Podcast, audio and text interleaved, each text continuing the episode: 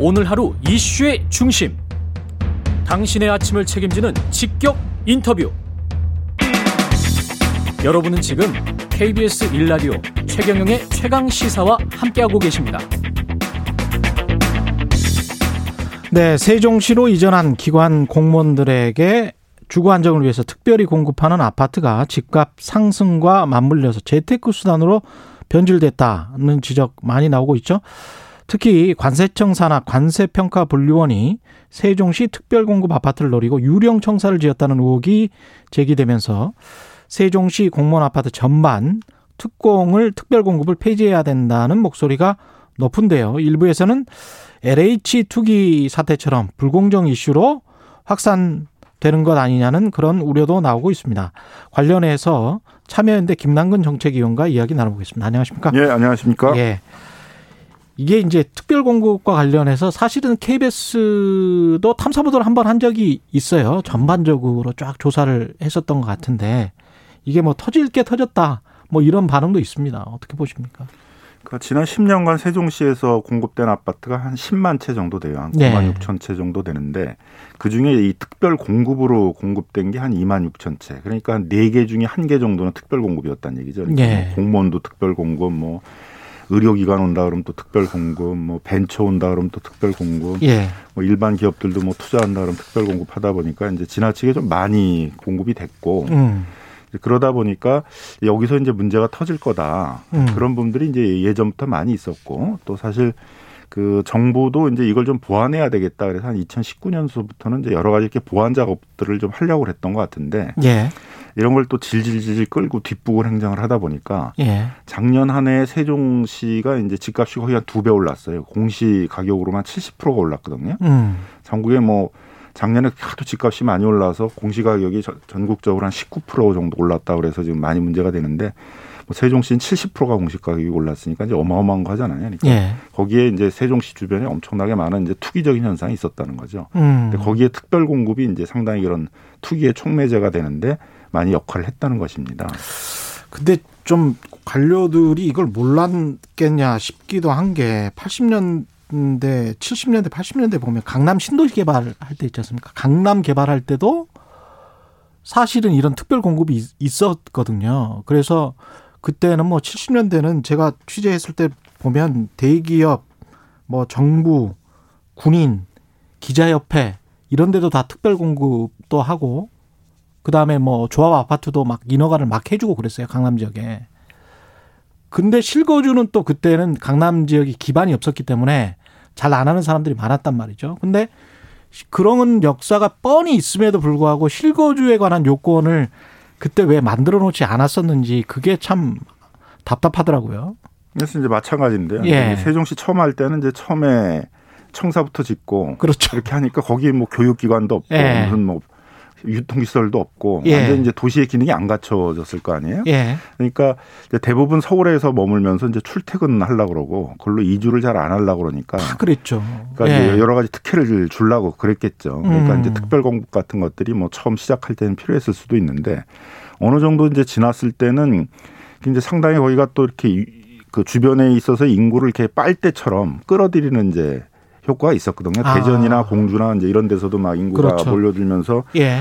계속해서 이제 집값이나 전세값이 오르는 그런 현상들이 있었으니까 이제 음. 더 이상의 특별 공급은 이제 중단을 해야 되겠다라든가 아니면 이제 특별 공급을 한번 점검해 보겠다든가 그런 게 음. 이제 중간에 한번 있었어야 되거든요. 그렇죠. 예. 근데 국토부 행정의 가장 문제점 중에 하나는 이제 정책을 수립을 한 다음에 그걸 누가 그 정책이 제대로 되는지를 점검하고 정기적으로 다 보지 않아요. 예. 평가하고 그다음에 이제 그 그걸 다시 새롭게 점검하고 이런 게 없는 거죠. 음. 부동산이라는 상황들이 뭐 수시로 많이 변하고 어떨 때는 또 굉장히 부동산 버블 현상 같은 것들도 많이 있고 그런데 예. 그런 점검을 이제 제대로 하지 않았다는 거죠. 그러니까 적어도 한 2015년, 16년 이후에는 특공에 대한 좀 평가 작업을 한 다음에 이걸 재정비하는 것들이 필요했던 것 같은데 음. 그런 걸 하지 않은 상태 속에서 문재인 정부 들어와서 이제 다시 또 세종 천도론 뭐 이렇게 얘기하는 그 수도권 균형 발전을 위해서는 수도권에 있는 많은 공공기관들을 다시 세종이나 이런 데로 더 보내야 된다. 예. 이런 얘기가 나오고 그러니까 이제 거기가 다시 또 들썩거리기 시작했던 거죠. 그렇죠. 그리고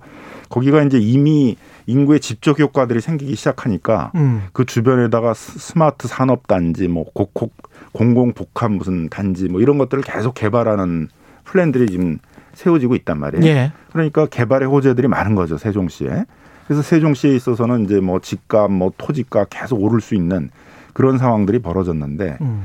이런 것들을 이제 방치를 하니까 문재인 정부 들어와서 아주 세종시가 대표적인 그런 집값 상승, 토지 가격 상승이 이루어진 이제 지역이 된 것이죠. 이 빨리 가서 이제 정착하라는 의미로 뭐 취득세도 면제해주고 여러 가지 혜택을 줬는데 가서 실제로 이제 실거주하는 사람들은 뭐 4분의 1도 안 낸다. 뭐 이런 이야기를 하지 않습니까? 그러니까 이제 보니까는 젊은 사람들은 가서 정착을 하는 것 예. 같은데 나이 든 사람들은 거기다 분양만 받아놓고 실제 가족들은 다 이제 서울에 살고 그랬다 그래- 이제 시세가 시세가 좀, 오르면 이제 그냥 팔아버린 팔고. 거죠. 그러면 이제 이런 특별공급 정책을 뭐하러 했나? 음, 라는 이제 의문이 들잖아요. 근데 그런 게 이제 이미 다 알려져 있었단 말이에요. 그렇죠. 저도 이제 다 뭐 한 4, 5년 전쯤엔 다알다 정도였으니까 들었죠. 예. 다 누구나 알고 있었으니까 예. 그러면 이제 실거주를 하려는 그런 이제 뭐 막 이제 공무원을 시작하는 공무원 예. 시작한 지 얼마 안 되는 이제 그런 사람들은 이제 실거주를 하려고 그러니까 거기에 대해서는 계속 특별 공급 정책을 뭐 유지를 하더라도 적어도 실거주를 안 하는 장기간 안 하는 사람들이 많다라는 걸 확인했으니까 음. 그 시점쯤에서는 이제 실거주를 하지 않으면 이제 특별 공급을 중단을 하든가 아니면 특별 공급하는 것들을 반환하라고 그러든가 하는 정책들을 했었어야 되는데 이제 그런 걸 하지 않았다는 거죠.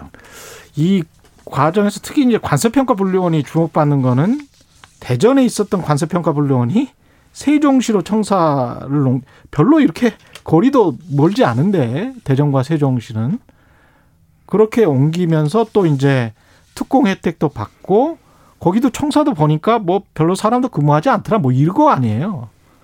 그러니까 먼저 이전 대상이 아니었던 모양입니다. 결- 결과적으로는 이제 이전이 안 한 게 돼서 그냥 유령 청사가 돼버렸죠. 그러니까 그 청사에 아. 대한 그 설립 자체도 지금 상당히 문제가 있는데 그러네요. 또그 예. 과정에서 이제 또 특별 공부를 받는다고 어, 상당수가 특별 공부를 받고 뭐 그 중에 일부 또 판 사람까지 있다 고 그러니까요. 예. 행정이 이제 꼬여도 아주 왕창 이제 꼬인 거죠. 그래서 처음에 이제 예산을 거기다 배정한 것부터 시작해 가지고 예. 거기다가 이제 가는 걸로 해가지고 착공이나 이런 승인 같은 걸 내줬던 것도 문제가 있었고 음. 그걸 또 제대로 감사도 하지 않다가 예. 나중에 가서 이제 다 짓고 나서 이제 이전 대상이 아니다라고 해버리니까 음. 그 청사도 그냥 그대로 비워두는 것도 지금 문제인데다가 거기다 또 특별 공급 받아서 그거에 대해서 이런 투자 투기 수익들을 올린 부분들에 대해서 뭐 여러 가지 분노의 목소리들이 나오고 있는 것이죠. 이게 지금 그 시세 차익도 뭐 이미 올린 사람들도 있을 거고 이- 그 평가 차익은 굉장히 또 클 텐데 이거 어떻게 해야 될까요? 이제 법률적으로 보면 계약을 하는 데 있어서 중요 부분에 착오가 있었던 거거든요. 예. 그 관세 평가 불륜이라는 게 이전한다는 이 때문에 특별 공급 자격을 준 거잖아요. 그렇습니다. 계약의 핵심적인 내용에 착오가 있었던 거죠. 그러네요. 그러면 이제 우리 민법에 의하면 계약의 중요 부분에 착오가 있는 경우에 있어서는 계약을 취소할 수 있거든요. 예. 그래서 그런 착오를 이유로 이제 계약을 취소할 수 있는지 이제 이런 거를 좀 검토를 해봐야 될 것 같고요. 그래서 음. 다시 그 투기익들도 환수하고 이제 해야 될 것 같고 또 보완책 중에 하나는 지금 주택법에 그 전매 제한 기간이라든가 실거주 기간, 의무 기간 이런 것들이 있어요. 뭐 분양가 상한제 같은 거에 혜택을 받았다든가 하는 경우에 예, 있어서는. 예. 근데 공무원들의 경우에 있어서는 특별 공급은 뭐 혜택을 뭐 여러 개로 지금 받는 거잖아요. 세금 혜택도 받고 가격도 엄청 뭐 낮게 받고 여러 혜택을 그렇죠. 받는데 예. 그런 게 없어요. 실거주 의무 기간이라든가 이런 게 없어요. 그러니까요. 그래서 그런 것들을 이제 이번 차에 좀 보완을 하고 그런 이제 의무들을 이행하지 않았을 경우에는 공급 계약 같은 걸 취소를 해서 다시 환수하도록 하는 어. 그런 좀 법령 정비도 해야 될 것 같습니다. 이런 부분에서 특히 뭐 양도세나 이런 거는 중과해야 되지 않습니까? 만약에 실거주를 하지 않았다면 그렇죠? 그러면은 이제 예. 또 양도세를 중과하는 또 법을 네. 만들어야지. 지금 상태에서 중과할 수는 없으니까. 지금 상태에서는 음. 중과해서는 할 수 없고. 아, 근데 이게 이제 지역 균형 발전 차원에서 어, 실시한 세종시 같은 경우가 이런 이제 부작용이 나타나고 있는 건데 그 어떻게 생각하십니까? 이 지역 균형 발전이라는 대의 명분이 있을 거고 가치가 있을 거고 이런 부작용에 대한 보완 조치랄지 뭐 처벌이랄지 이런 게 있어야 될, 텐데 이게 따로 따로 갈 수 있는 겁니까 아니면 그러니까 이제 종합적으로 이제 이걸 점검을 해야 되겠죠. 예. 그러니까 수도권 이전 정책을 수립하는 음. 그 부서하고 예. 그런 부분에 특혜를 줬을 때 이게 특, 그 특혜대로 특혜를 받고 이전을 하지 않고 그걸 투기적으로 이용했을 때 그 부분들에 대해서 어떤 제재나 투기적으로 이용하지 못하도록 하는 걸 담당하는 부서하고 이제 다 따로따로 움직이다 보니까 음. 정책이 종합적으로 이제 만들어지지가 않은 거죠. 예. 그러니까 이번에 좀 수도권 뭐 균형 발전 차원에서 계속 공공기관들을 세종시로 옮기거나 아니면 지방의 거점 도시로 옮겨야 된다는 건 목소리는 계속 크잖아요. 예. 그러면 그 지역에 있어서 다시 투기 현상이나 이런 게 일어날 가능성이 많으니까 그렇겠죠. 그 부분에 대해서 이 특별 공급을 받은 경우에는 실거주 의무가 기간 같은 걸 두고 음. 그걸 이행하지 않았을 경우에 있어서는 뭐 계약을 취소한 다든가 하는 정책 보완을 하는 것들을 이참에 좀 종합적으로 할 필요가 있고요. 예. 정부도 그런 차원에서 행복주택 특별공급 세부 운영 규정을 좀 바꿔서 음.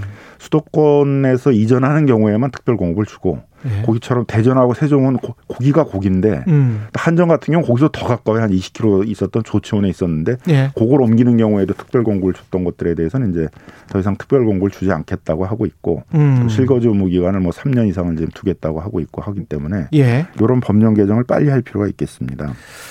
그 공기업들 여기도 뭐 관세청 산하긴 합니다만은 공기업 한국전력공사 세종지사 직원들도 이런 이런 특혜를 받았다는 이야기가 있네요.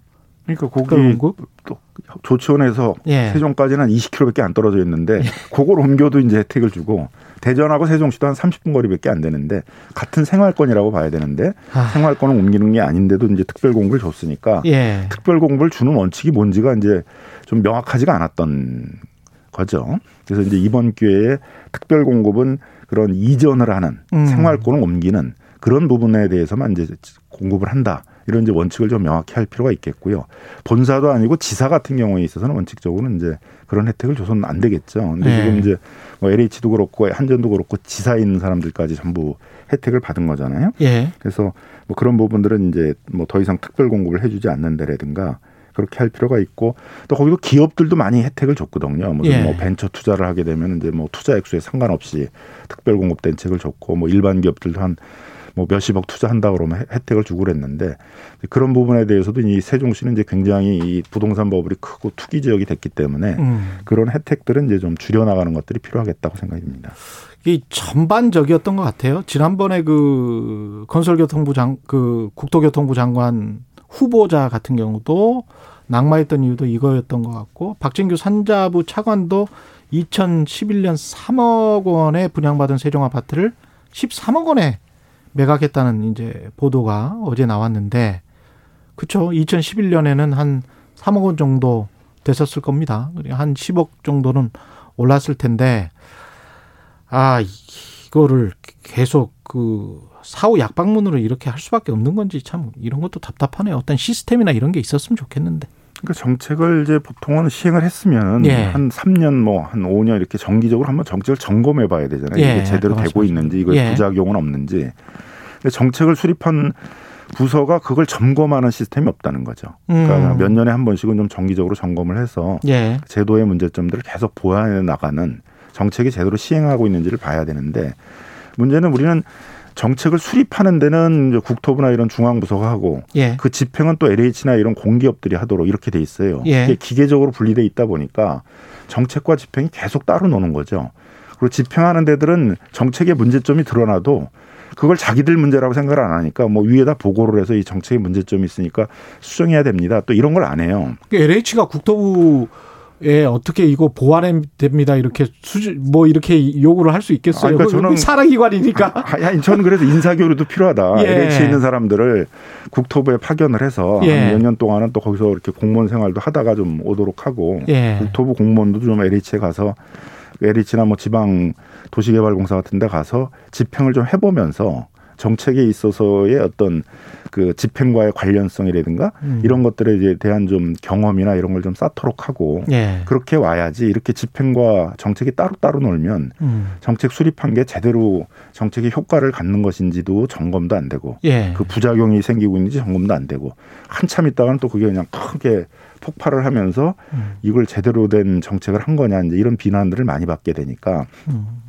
그런 점에서는 좀 사람의 교류도 좀 필요하고 정책과 집행에 있어서의 그런 것들을 서로 같이 점검하려는 이제 그런 노력이 좀 필요하다고 보여집니다. 그래서 세종시의 특별 공급도 이제 그런 예. 전형적인 사례 중에 하나인 것이죠. 이런 거를 하라고 사실은 기획재정부가 부총리로 총괄하고 있는 거고 국무조정실 국무총리의 예, 국무조정실도 있는 거고 그런 거 아니겠습니까? 근데 그쪽에서 어떻게 할 수 있는 국무조정실은 뭐, 뭐 제가 보기에는 거의 형식적으로만 형식적으로만 있는 것이고 운영이 되고 뭐 문제가 예. 생기면은 이제 그때 이렇게 모여가지고 음. 문제 어떻게 할 것인가 조정하는 거고 예. 사전적으로 이런 걸 점검하는 시스템 같은 것들은 작동이 안 되고 있는 것 같습니다. 음. 기재부는 그냥 예산을 배정하는 데 있어서 주로 역할들을 하는 것이지 예. 그 정책과 집행이 제대로 되는 건지를 점검하고 이런 부분들은 그 해당 부처에서 정기적으로 해야 되는데 예. 정기적으로 그 하는 시스템도 이제 작동이 안 되다 보니까 발생한 문제라고 보여지고요. 어쨌든 세종시는 또 이게 주택만이 아니라 지금 토지 투기도 가장 문제가 그렇죠. 되고 있는 것이어서 예. 뭐 전반적으로 정부 차원에서 좀 점검 필요하지 않을까 생각이 들어요. 필요하다. 예. 알겠습니다. 오늘 말씀 감사하고요. 김남근 참여연대 정책위원과 이야기 나눴습니다. 고맙습니다.